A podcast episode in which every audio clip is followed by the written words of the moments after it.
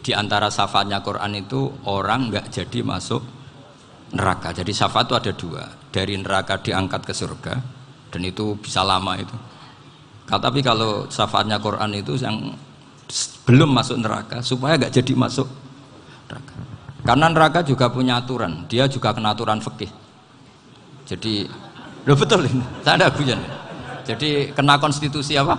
Fikih. Sama tak cerita nih syafaatnya Quran itu ada orang itu beling, beling itu fasik. Itu dia apal surat Tabarok. Apal betul. Tabarakalladzi biyadihil mulku wa huwa ala kulli syai'in qadir alladzi khalaqal mauta wal hayata. Pertanyaannya gini, boleh enggak orang menginjek surat Baqarah? Boleh enggak? Enggak. Padahal orang hafal Quran itu artinya ayat itu ada di hatinya. Fa inna wa ta'ala la yu'adzibu qalban wa al-Qur'ana. Allah tidak akan menyiksa hati yang menyimpan Quran, yang jadi flash disknya Quran, yang jadi rekaman Quran. Singkat cerita orang ini hafal. Pas ketemu Mungkar Nakir, Mungkar Nakir prosedur kan, ini orang fasik mau diantemin sama Mungkar Nakir. Prosedur ya, dia kan prosedur standar. Si surat Tabarok akhirnya menjelma jadi seseorang yang gagah berani. Kamu nggak boleh nyiksa orang ini. Saya ini kalamu Kalau kamu nyiksa dia berarti nyiksa saya. Kamu berani sama kalamu Wah ya tidak berani jadi Mungkar Nakir. Tapi orang itu nakal harus saya gebukin. Tapi kata Quran tadi, tapi saya di situ pasti kena saya. Oh debat, nggak ada lajnahnya ini nggak ikut. kalau Gus ikut jadi lajnah. Kalau jadi lajnah pasti kroninan. Kalau santrinya dimenangkan nanti. Akhirnya debat. Ya sudah kita ketemu Allah. Akhirnya Mungkar Nakir sama Quran tadi surat Tabarok datang. Sowan sama Allah. Terus kata Allah, Memangnya kenapa mau karena nakir? Saya harus nyiksa dia karena dia fasik ya Allah. Memangnya kenapa surat Tabarok?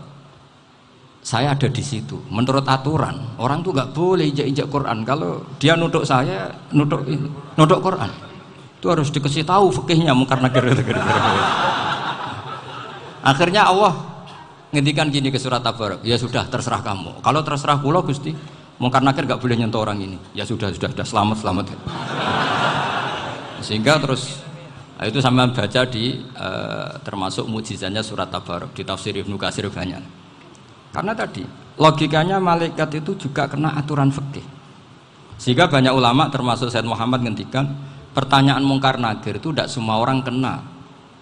Kalau semua orang kena nanti kalau tanya Nabi Muhammad waman Nabi Yuga kacau kan jamnya Nabi kamu siapa? Lu saya ini Nabi.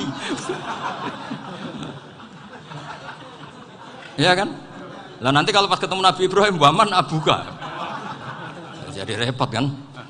Makanya ada kiai yang guyon kalau ditanya marab buka saya ini guru tauhid sembrono. Saya ini ngajar umul barohin kamu tanya marab buka masyur itu keramatnya Imam Malik itu. ada ashabu Malik rojulun ashabi Malik. Beliau ditanya mungkin nakir marab buka Imam Malik datang ini seumur umurnya itu ngajar tauhid kamu bedai nggak sopan kamu. Dan kita berharap barokah sampean ngaji nanti itu. Yes. Malaikat itu anak sungkane itu. Jadi itu ada Dan saya meskipun guyon itu serius. Bedanya orang alim sama ndak itu di situ. Kalau orang alim itu guyon itu masih masih bener, masih serius. Coba saya bacakan ayatnya. Ala inna auliya Allahi la khaufun alaihim wa lahum yahsanun. Terus lahumul busyra fil hayatid dunya fil akhirah. Artinya kalau mungkar nangkir dengan penampilan garang gitu, berarti ada ketakutan apa enggak? Ada. Padahal ciri utama walinya Allah tidak ada ketakutan. Makanya itu termasuk dalilnya Sayyid Muhammad, tidak semua orang alami seperti itu karena wali-wali itu la khaufun alaihim walahum yazanu. Wah anak kiai ketemu karena kerja buat tidur bedek. Iku dresege ora kok pertanyaan itu, nak konan santri piye? Lho isen wis kiai dihanjuti mau karena kerja. Malu gak kira-kira? Mesti pelengahan konan santri piye? Nak jawabannya gampang karena pernah ngajar tauhid. Makanya Sayyidina Ali ini cerita ini ada di kitab Nurid Dolam, sama di hadi kitab Nurid Dolam, karangannya Nawawi Banten. Itu Sayyidina Ali itu ya, andikan orang biasa mungkin ya agak-agak hasut, tapi ini wali gak boleh kamu katakan hasut. Dia itu mangkal sama Umar. Orang kok setiap orang pernah dibentak. Apa dia berani bentak Mukar Nakir? Penasaran dia. Bagaimana kerengnya Umar itu berlanjut enggak gitu kira-kira. Akhirnya minta ya Allah saya minta kasyaf. Ya karena yang minta Sayyidina Ali karena mau wajah dituruti sama kasuf. Dilihat. Sayyidina Umar pas meninggal itu. Jadi hasut itu ya kadang penting asal baik. Loh betul bahasa kanjeng Nabi kadang la hasada illa fisnaten. Itu Nabi bahasakan ya hasad. Gus Firson saja yang nafsirkan eh ghobtoh itu kan itu kan gaya-gayanan sebagai ulama aslinya Nabi ngendikan itu la hasada illa fisnaten ulama yang ganti itu namanya ghobtoh Wong Nabi sendiri nyebut hasad kok kamu tafsiri. Ghobtoh ya hasad ya? Hasad. Udah ada usah ditawil tawil pokoknya gitu. Kalau sama nggak percaya nggak apa-apa. Gitu aja kok repot. Karena sama nggak percaya kemungkinannya dua. Satu nggak ngerti. Dua sama-sama alim. Kan dari awal kalau sama-sama alim kan laisali alimin ayo tidak aliman akhor kita nggak perlu saling mengikuti. Ngapain hasut? Biasa aja. Akhirnya Sidin Ali kasut pas Umar bangun setelah mati kan bangun setelah meninggal bangun. Mungkin Nakir datang dengan perang yang sangat garang. Itu digambarkan Sidin Ali matanya itu kalkidril kali kayak apa kendil yang apa menganga wah seru. Sayyidina Ali senang, paling takut ini Umar. Senangnya bukan main, wah ini mesti takut Umar. Biasa. Ternyata enggak, Umar malah bangkit. Woi, mau karena kerja. Kamu tahu menghadapi siapa? itu betul ya? Kamu itu menghadapi temannya Ahabal Khalqi ilallah. Yang diandalkan temannya, bukan dia. Kamu tahu yang kamu hadapi, saya ini teman kekasihnya Allah. Jadi boleh kamu ngandalkan Mbak Virjon. Tapi nanti resikonya muka tanya, itu Virjon siapa? Wah itu masalah kan. Makanya syaratnya wali itu harus ma'rufun fis sama. Di langit di langit sudah populer. Makanya dulu ada orang yang saking seninya Abdul Qadir ditanya apa saja jamnya Abdul Qadir Al Jilani itu aman karena beliau populer. Makanya program kita harus populer dulu di langit. Oh, itu nanti kalau dicatut oleh santri-santri nggak apa-apa. Kalau nggak populer nanti dicatat, itu siapa? Masalah ini. Umar itu yang dibanggakan itu, kamu tahu saya siapa? Ya enggak tahu. Saya ini temannya kekasihnya Allah. Temannya Muhammad. Iya, Muhammad Rasulullah. Wah, mikir, waduh repot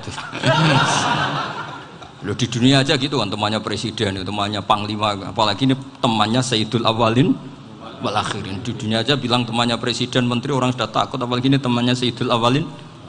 Hanya karena terus konfirmasi sama Allah, gimana ya Allah ini ngadepi. Sebetulnya diadalkan itu temannya, bukan bukan dia. Wah, akhirnya sama Allah dibilang ya bu, ya sama seorang seperti itu bu yang sopan. Terus semenjak itu Mungkar Nangkir itu nggak selalu berpenampilan seperti itu sangat. Jadi semoga itu konsisten sampai nanti. jadi kamu kalau ingin nggak takut Mungkar Nangkir jadi wali dulu. Karena syaratnya tadi hanya wali sing la khaufun alaihim walahum yahzanun lahumul busyra fil hayatid dunya fil akhir. Jadi orang itu kalau ngaji itu harus khatam. Jangan semuanya kena pertanyaan. Dan kalau semuanya kena pertanyaan nanti repot. Kalau Nabi Muhammad ditanya waman Nabi juga. Nabimu siapa? Lu kan terus jadi aneh. Jadi makanya ketika Sayyid Muhammad semua ulama lah, nggak ada am kecuali ditaksis, kecuali sifatnya Allah. Misalnya bikul disein alim ya benar-benar bikul disein. Tapi kalau am semuanya pasti ada taksis, meskipun dalam muhawarah muhadasah biasa. Misalnya contoh gampang istri kamu baru seneng kamu, Mas pengen popo itu lapor aku gak popo Mas, mesti aku seneng sama lapor. Iku dia aku pengen wayo. Wah langsung jadi apa wae. Mesti apa wae maksudnya kecuali itu gitu. Padahal kalau ngomong Mas sampean ingin apa saja tak dukung. Sampean bilang, pengen gue iku wayo. Kira-kira disetujui apa enggak?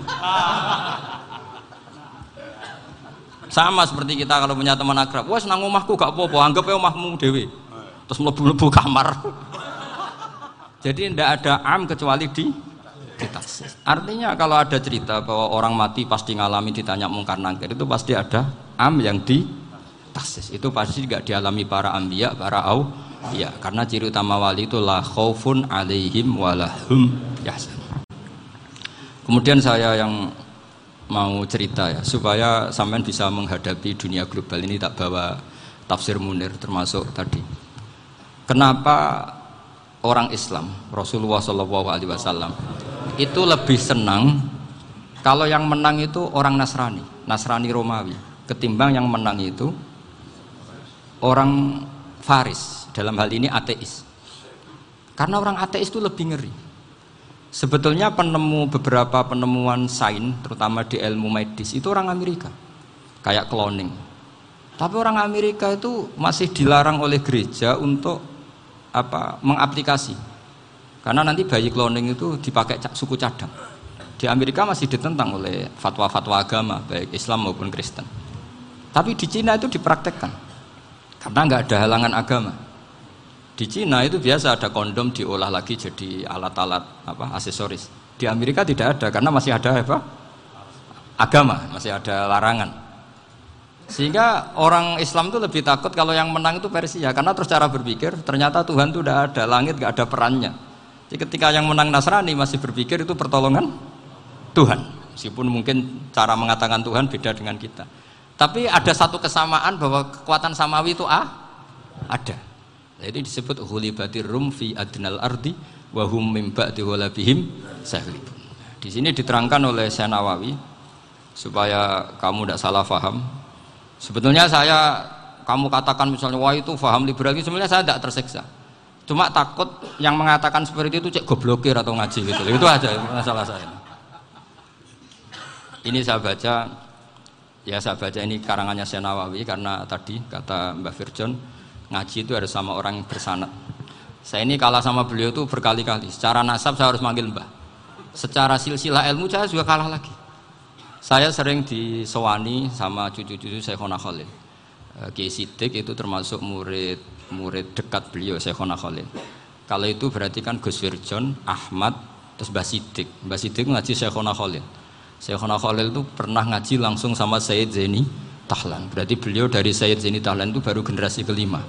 Sementara saya itu sudah ketujuh atau keenam. Saya, Mbah Mun, Mbah Karim misalnya, Mbah Hashim, Mbah Mahfud Termas, Sayyid Abi Bakar Sato yang arangnya Anatul Tolibin baru Sayyid Zaini Tahlan. Berarti saya ketujuh, kalah lagi. Tapi untuk jadi wali biasanya cepat saya. Karena syaratnya jadi mbah itu ngalah demi putu. Jadi kalau beliau ngotot, saya dulu Gusti saya mbahnya. Wah itu mbah yang nggak baik. Pasti jatahnya dikasihkan apa? Cucunya dulu. Makanya Abdul Muthalib itu orang yang dapat wangsit, tapi yang jadi nabi itu cucunya. Jadi dalil saya banyak. Sebenarnya Abdul Muthalib itu sudah sering dapat wangsit.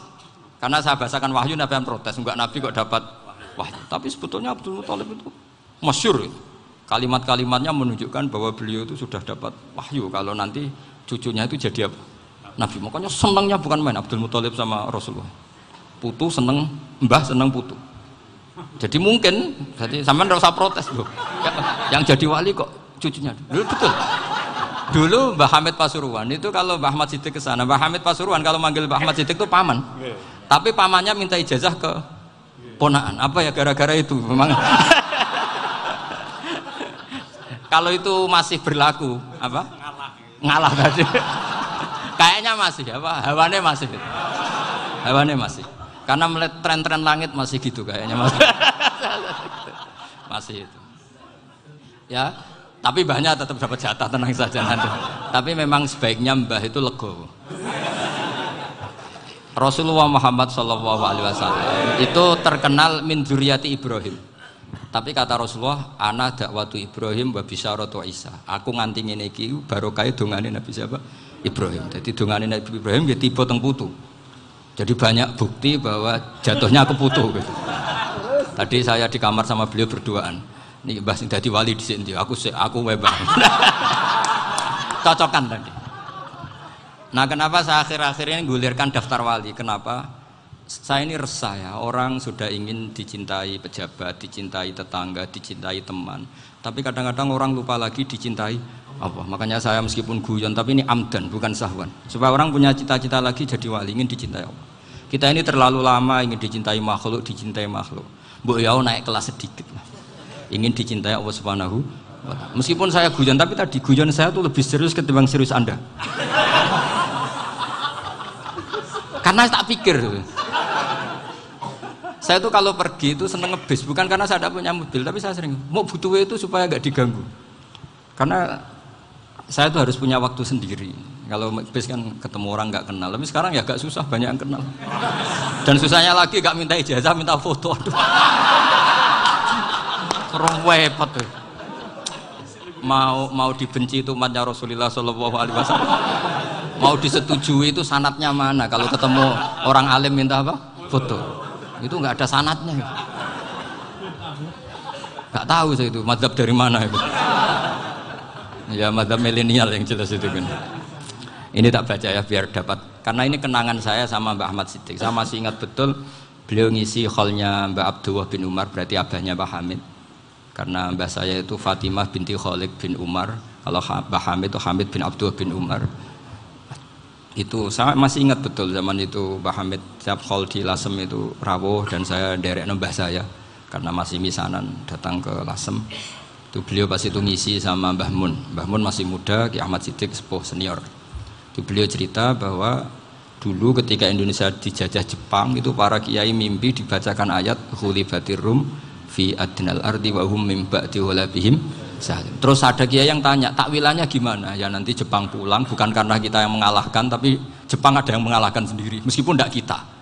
Kayak dulu Faris tidak dikalahkan Islam tapi dikalahkan Romawi tapi yang senang umat Islam. Wa yauma idzi yafrahul mu'min. Itu luar biasa ulama-ulama kita. Delalah kejadiannya Indonesia seperti itu yaitu kita tidak mengalahkan Jepang tapi Jepang pulang, sendiri karena dikalahkan apa? Sekutu. Ya ini saya baca. Ini tidak usah dicek bacanya bener apa enggak. Sudah. Sudah sudah aman. Apa? Aman. Karena kalau saya salah itu ya sengaja. Artinya ya sengaja ya biasa maksudnya saya kemarin ngisi di Pondok Peloso di Pondok Al Munawir Jogja Salah itu ada dua, ada salah memang benar-benar salah. Itu nggak apa-apa, bisa dimakfu. Karena harus mesti sangke wong goblok salah yang terus itu. Ada salah bawaan ilmu, itu repot tuh dan ini. Karena misalnya kita yang biasa belajar kiro asap wayah sibuhu, mesti diulang lagi wayah sabuhu. Karena kiroahnya Imam Asim itu hasibah yah sabu, bifat hisin. Sementara kita kalau ngaji kitab kulino yahsibu. Sehingga kita-kita yang biasa belajar sabah itu kalau baca kitab itu kayak orang bingung. Kadang-kadang yang ngaji juga bingung. Gus Pak mau di bulan pilih Ya tepat-tepatan. Ada yang mengatakan Gus Pak bingung, ada yang mengatakan Gus Pak alim alama. Ya tepat-tepatan nasib tadi. Karena memang ya sabah memang seperti itu. Misalnya kufuan. Kufuan itu Imam Asim baca kufuan. Tapi beliau punya murid namanya Syu'bah. Itu kalau baca kufan. Makanya kita itu ini kan khataman Quran ya. Jadi saya menyinggung sedikit tentang kiro asapah. Tadi beliau juga sudah tak kasih kitab saya Khifduna dan Mustaf. Sama tak ajari latihan sapa. Memang angel ya. Makanya yang nggak bisa itu wong pinter. Sudah tahu angel ya nggak usah diteruskan kan. Orang menghindari barang angel itu pinter apa goblok? Pinter. Berarti wong goblok pinter. Saya tuh makanya sama orang goblok tuh respect. Jadi orang alim tuh angel apa gampang? Angel. Menghindari barang angel pinter apa goblok? Loh, orang menghindari barang angel pinter apa goblok? Pinter. Berarti wong goblok pinter. pinter. Jadi saya sama orang-orang goblok itu respect. Sudah tahu jadi orang alim angel ya barang angel ya harus dihindari. Makanya saya ini insya Allah umatnya Nabi yang termasuk yang terbaik. Amin. Karena mencintai umatnya Nabi termasuk yang goblok. Wah itu itu tidak gampang itu. Karena tadi sudah tahu ya. Seperti itu loh orang naik panjat pinang itu. Itu yang naik karena ingin hadiah yang nonton sudah tahu wah licin kok dinaikin mau keplodok ya. tapi orang sepakat yang nonton juga pinter karena sudah tahu ribet kok. Tukun yang pasar kena lah apa mana sama sama juga gitu. Ngalim tafsir angel ngarim fikih angel. Ada karek ngaji ngerekam kan gampang. Itu pinter apa keblek pinter. Iya. Makanya kulo niku mbok burohno ngono tok. Saya tadi dinasihati Mbak Virjon muga-muga hati saya selamat saya itu meskipun kata orang banyak muhibin saya banyak tapi saya insya Allah tidak riak Saya itu pakai kitab namanya Tasbidul Fuad itu karangannya Said Abdul Haddad. Ketika beliau punya muhibin banyak ditanya, bagaimana ya Habib Anda menjaga hati Anda? Jamnya Said Abdul Haddad itu unik. Innama azomu Allah. Mereka itu sebenarnya menghormati Allah. Cuma butuh sarana dan itu saya. Jadi saya tahu sama semua itu mencintai Quran, mencintai sunnah Rasul, mencintai hadis-hadis Rasul. Cuma sampean kan karena nggak paham.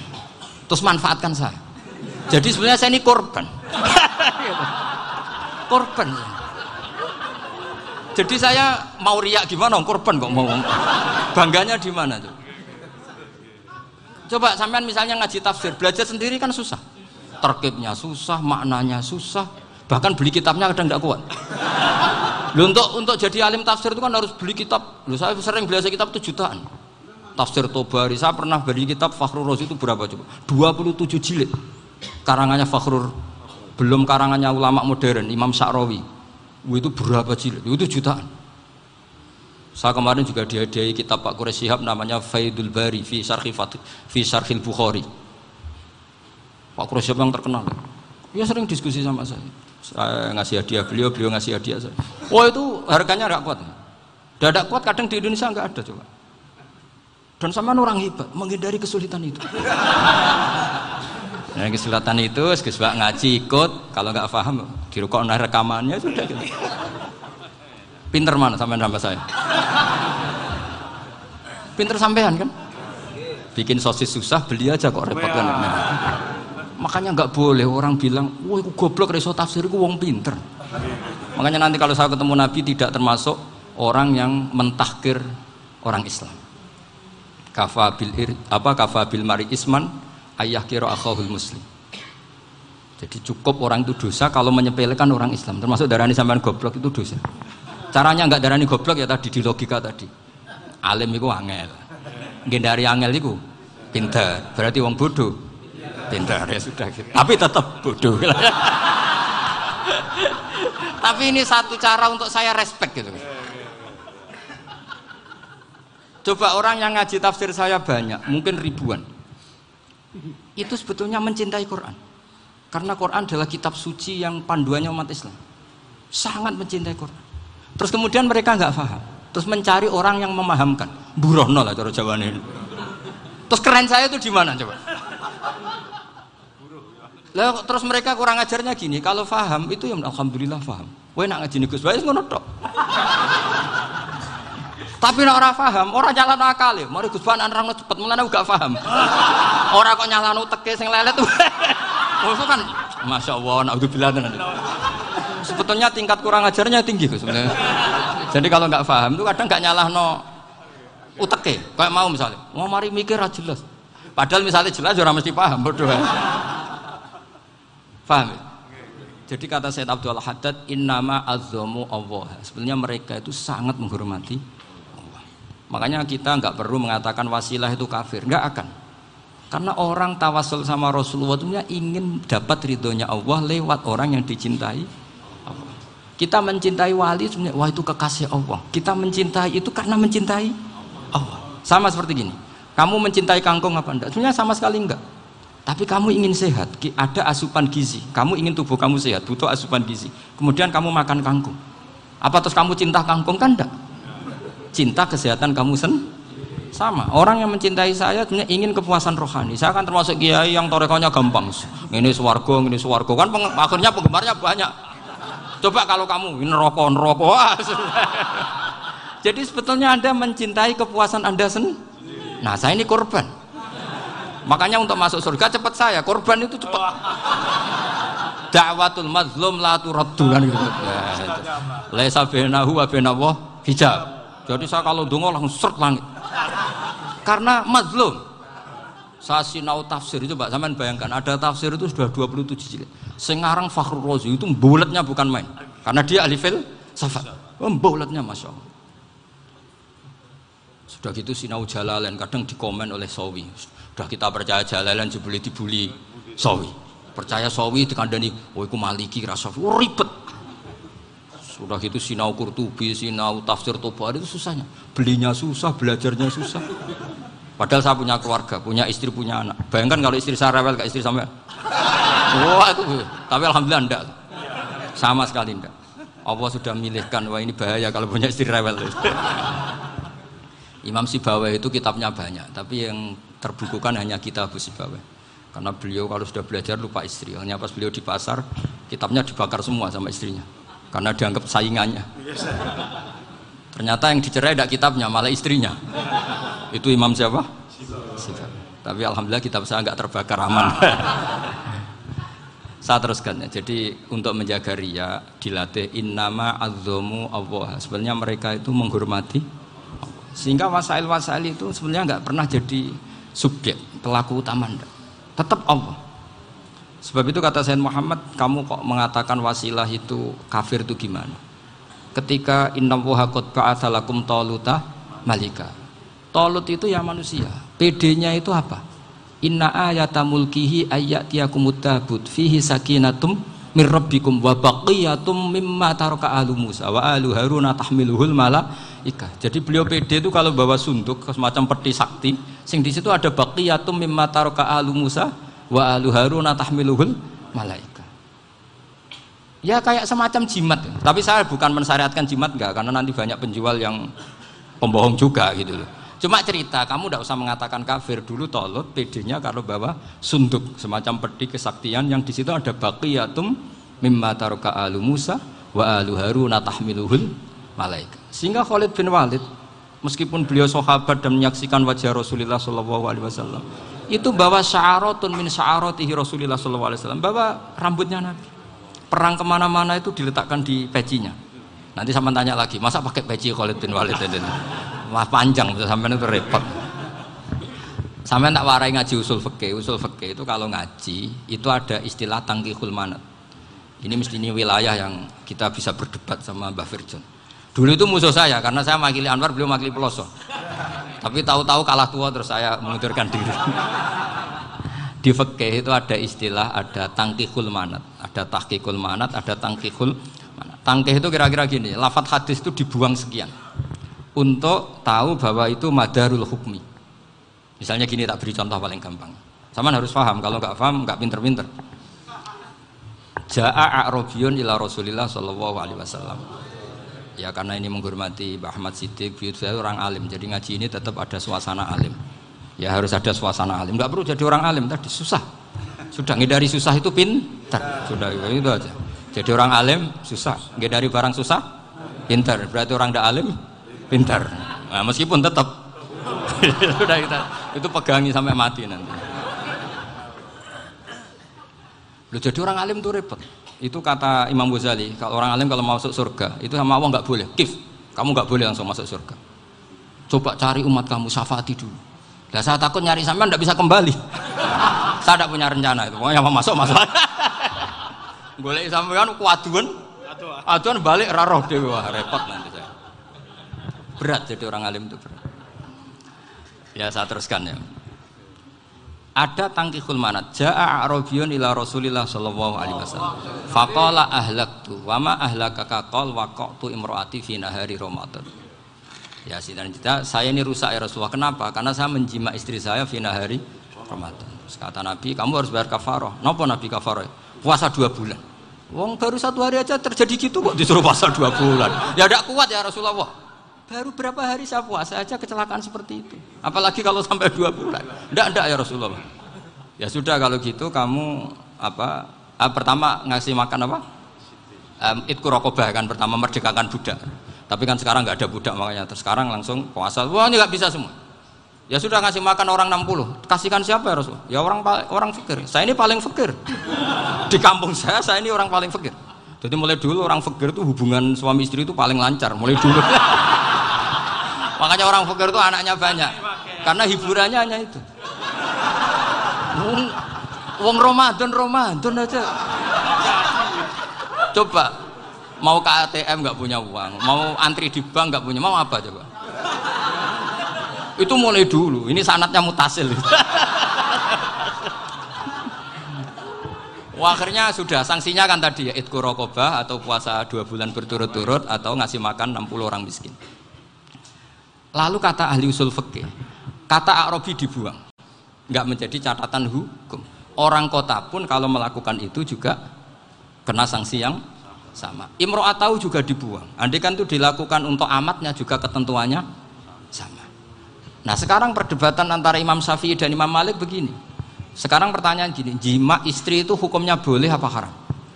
Boleh kan? Lalu kalau ada orang tanpa udur kemudian makan siang-siang. Cara Imam Malik hukumnya sama, harus kena sanksi yang sama. Karena sama-sama had kuhurmati Ramadan bihuri uzrin syar'iyin. Sama-sama merusak hukum Ramadan tanpa udur syar. Lu jima itu tidak zina. Kan hukumnya jais. Nah sekarang makan hukumnya jais. Harusnya juga kena ketentuan yang sama. Cara pikirannya Imam Malik. Nah Alhamdulillah Imam Syafi'i gak setuju. Wah cara setuju repot. Bahkan orang-orang Syafi'i sudah punya khilah. Kalau gitu minum dulu. Iya biar biar kena. Iya biar iftarnya pakai minum. Setelah minum baru jima kan. Iya. Ini ini sudah menyiapkan khilahnya. itu ini khas Syafi'i ini bongsong bongsong rekayasa hukum nanti bisa belajar jauh cara ngakali hukum makanya guyonan yang masyur Gus Dur itu gitu ada seorang kiai atau Gus lah ya punya salah namanya manusia kan punya salah entah cangkruk entah apa pokoknya punya salah ada wartawan yang ngiranya semua kiai itu orang suci sehingga tanya sama Gus Dur Gus itu ada kiai kok ya pokoknya salah lah tapi jangan bayangkan dosa besar, enggak kecil-kecil aja. Itu gimana itu? Padahal kiai kan orang suci. Jawabnya Gus Dur lucu. Ya justru yang boleh salah itu para kiai. Kalau kamu nggak boleh. Loh, kok bisa Gus? Karena mereka tahu caranya tobat. Repot. Kalau kamu nggak tahu caranya. Sama pelanggaran hukum itu ya harus pakar-pakar hukum. Ya. Itu, itu yang tahu caranya rekayasa. Kalau kamu ya kena pasal kan ya. Jadi, jadi kamu jangan niru saya. Saya ini punya sekian cara untuk kembali. Nah, itu namanya khilah. Makanya kata Sayyid Muhammad, kamu tidak usah anti khilah. Karena Abu Hanifah itu membolehkan khilah. Kita bul khiyal. Yang penting kamu soleh dulu. Setelah soleh nanti Allah maklumi. Soleh dulu. Syaratnya soleh dulu. Kalau tidak soleh jangan. Contohnya gini, ada orang mau puasa lemes sekali, mau makan.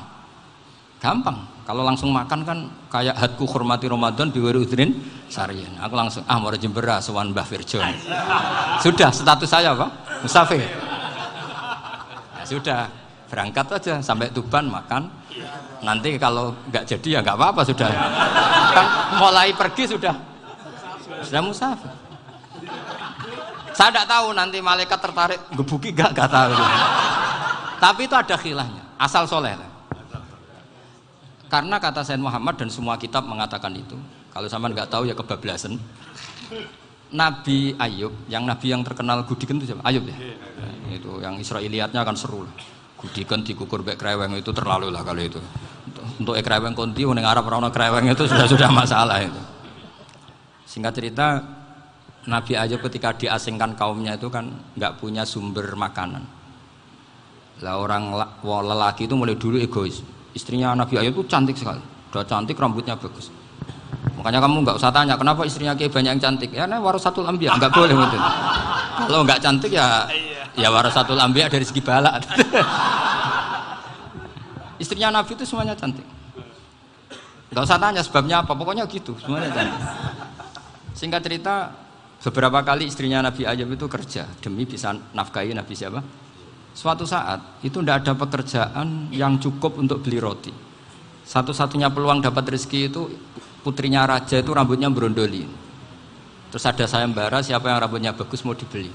Sampai rambutnya sitinya apa istrinya Nabi Ayub itu dijual. Nabi Ayub tersinggung karena itu mengurangi kecantikan. Jadi lelaki mulai dulu gitu. Udah nggak urun kalau istrinya nggak cantik itu komplain. Itu khasnya lelaki. Jadi kalau kamu gitu ada sanatnya juga tenang saja ya komplain ya pegawaian itu Sangking mangkelnya Nabi Ayub terus ngendikan la adriban naki mi atas sautin. Kamu akan saya pukuli dengan mi atas sautin atau dengan e, 100 jambuan atau mi atas dikhtin atau mi atas apalah sesuai konteks zaman itu. Enggak namun ini pecut pecut tuku konti nggak ribet lagi. Singkat cerita akhirnya ketahuan bahwa istrinya menjual itu demi Nabi Ayub. Allah nggak ridho kalau kekasihnya yaitu istrinya Nabi Ayub wis perjuangan kayak gitu malah kena hukuman tapi Allah juga nggak ingin kekasihnya yang bernama Ayub melanggar sumpah Padahal beliau sudah sumpah wallahi demi Allah nanti tak pukul dengan 100 kali. 100 kali dengan lidi lah misalnya. Contoh yang gampang tuh lidi. Akhirnya sama Allah dikasih satu solusi. Wahud biadika dikhtan fadrib bihi wala tahnas. Ya sudah lidi itu ikat jumlahnya 100. Terus pukul sekali saja. Anggap saja sudah 100. Iku pangeran sing wari ngakali ngono iku pangeran. Tapi syaratnya soleh. Syaratnya soleh. Jadi kalau kamu anti khilaf berarti anti ajarannya Allah di ayat itu. Wahud biadika dikhsan fadribihi walaka. Itu dulu ada ini cerita di Ithaf. Ini cerita terakhir. Ini sudah sama jangan nama sudah. Sudah. Terus pengumuman tadi yang nggak pernah sepuh ngutang saya itu haram tadi. Karena tadi saya punya kewajiban di rumah yang bisa menggugurkan ya kewajiban yang lebih besar. Lebih besar itu ya tadi bisa pernah guru, pernah sepuh. Yang jelas gak umur umur sampean menang kabeh tuh. Tua-tua serepot itu ada raja itu ganteng kaya. Senengannya nikah perawan cantik. Oh, itu semua kampung mesti kenal. Mungkin digilir atau gimana pokoknya. Suatu saat ada pemuda suka sama perempuan yang di kampungnya. Cantik sekali.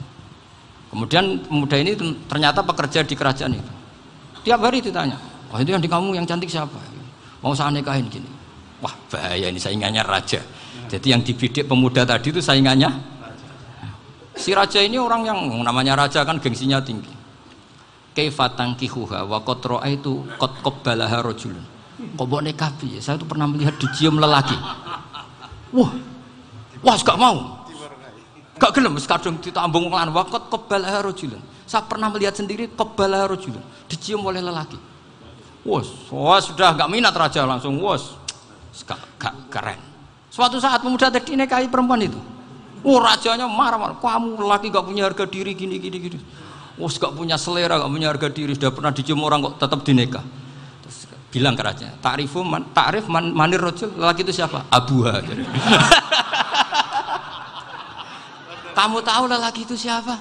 Sopo? Abuha. Bapaknya. Saya kan hanya bilang rojulun. Pernah dicium lelaki. Lah pikirannya raja lelaki ya kue-kue ngene iki. Tapi butuh canom mau rojo ben gak sido itu aja tuh. Baru kayak digulirkan gitu wakot kebalah rojulun. Wah nggak mau. Setelah itu satu saat pegawainya tadi nih kayak perempuan. Oh kamu nggak punya harga diri gini gini gini.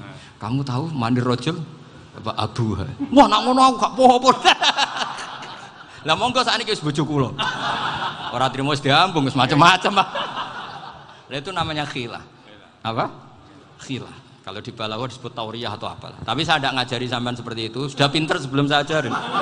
Bangsa ngakali kan sudah pinter. Ya ini terakhir tak baca ya, tak baca Arabnya saja nanti. Bismillahirrahmanirrahim. Biar dapat barokahnya Syekh Nawawi juga barokahnya guru-guru. Bismillahirrahmanirrahim. Wasababu nuzuli hadil ayati annahu kana baina farisa war rumi kitalun wa kanal musyrikuna yawadduna antaghliba farisu ar-ruma li anna farisa kanu majusian ummiyin. Wal muslimuna yawadduna ghalabatar rum ala faris kaunihim ahla kitabin. Jadi zaman dulu orang Islam lebih seneng kalau yang menang itu orang Nasrani. Kalau bandingannya ateis. Karena bagaimanapun percaya kekuatan langit. Sementara orang ateis sama sekali tidak percaya kekuatan. Apa pun bedanya kita dengan Nasrani itu ada kesamaan yaitu percaya adanya kekuatan langit. Sehingga ketika orang Romawi kalah itu orang Islam ikut susah Paham ya? Eh, makanya ini tak baca biar sampean nggak macam-macam pikirannya. Fab'atha Kisra saat terusnya ya pokoknya seperti itu. Akhirnya Rasulullah Wasallam berdoa lebih seneng yang menang itu Rom karena ahli kitab. Artinya apa? Kemenangan ahli kitab adalah kemenangan makhluk atau hamba Allah yang mentautkan kekuatan kita di bumi dengan kekuatan langit. Makanya saya berharap selain kita ikhtiar medis kita harus memperbanyak istighfar. Bagaimanapun semua itu dari Allah Subhanahu wa taala. Kita menghormati negara dengan ikhtiarnya tapi saya mohon sekali kita juga apa istighfar karena semua itu juga ditentukan oleh oleh Allah oleh langit. Ya saya kira demikian. Assalamualaikum warahmatullahi wabarakatuh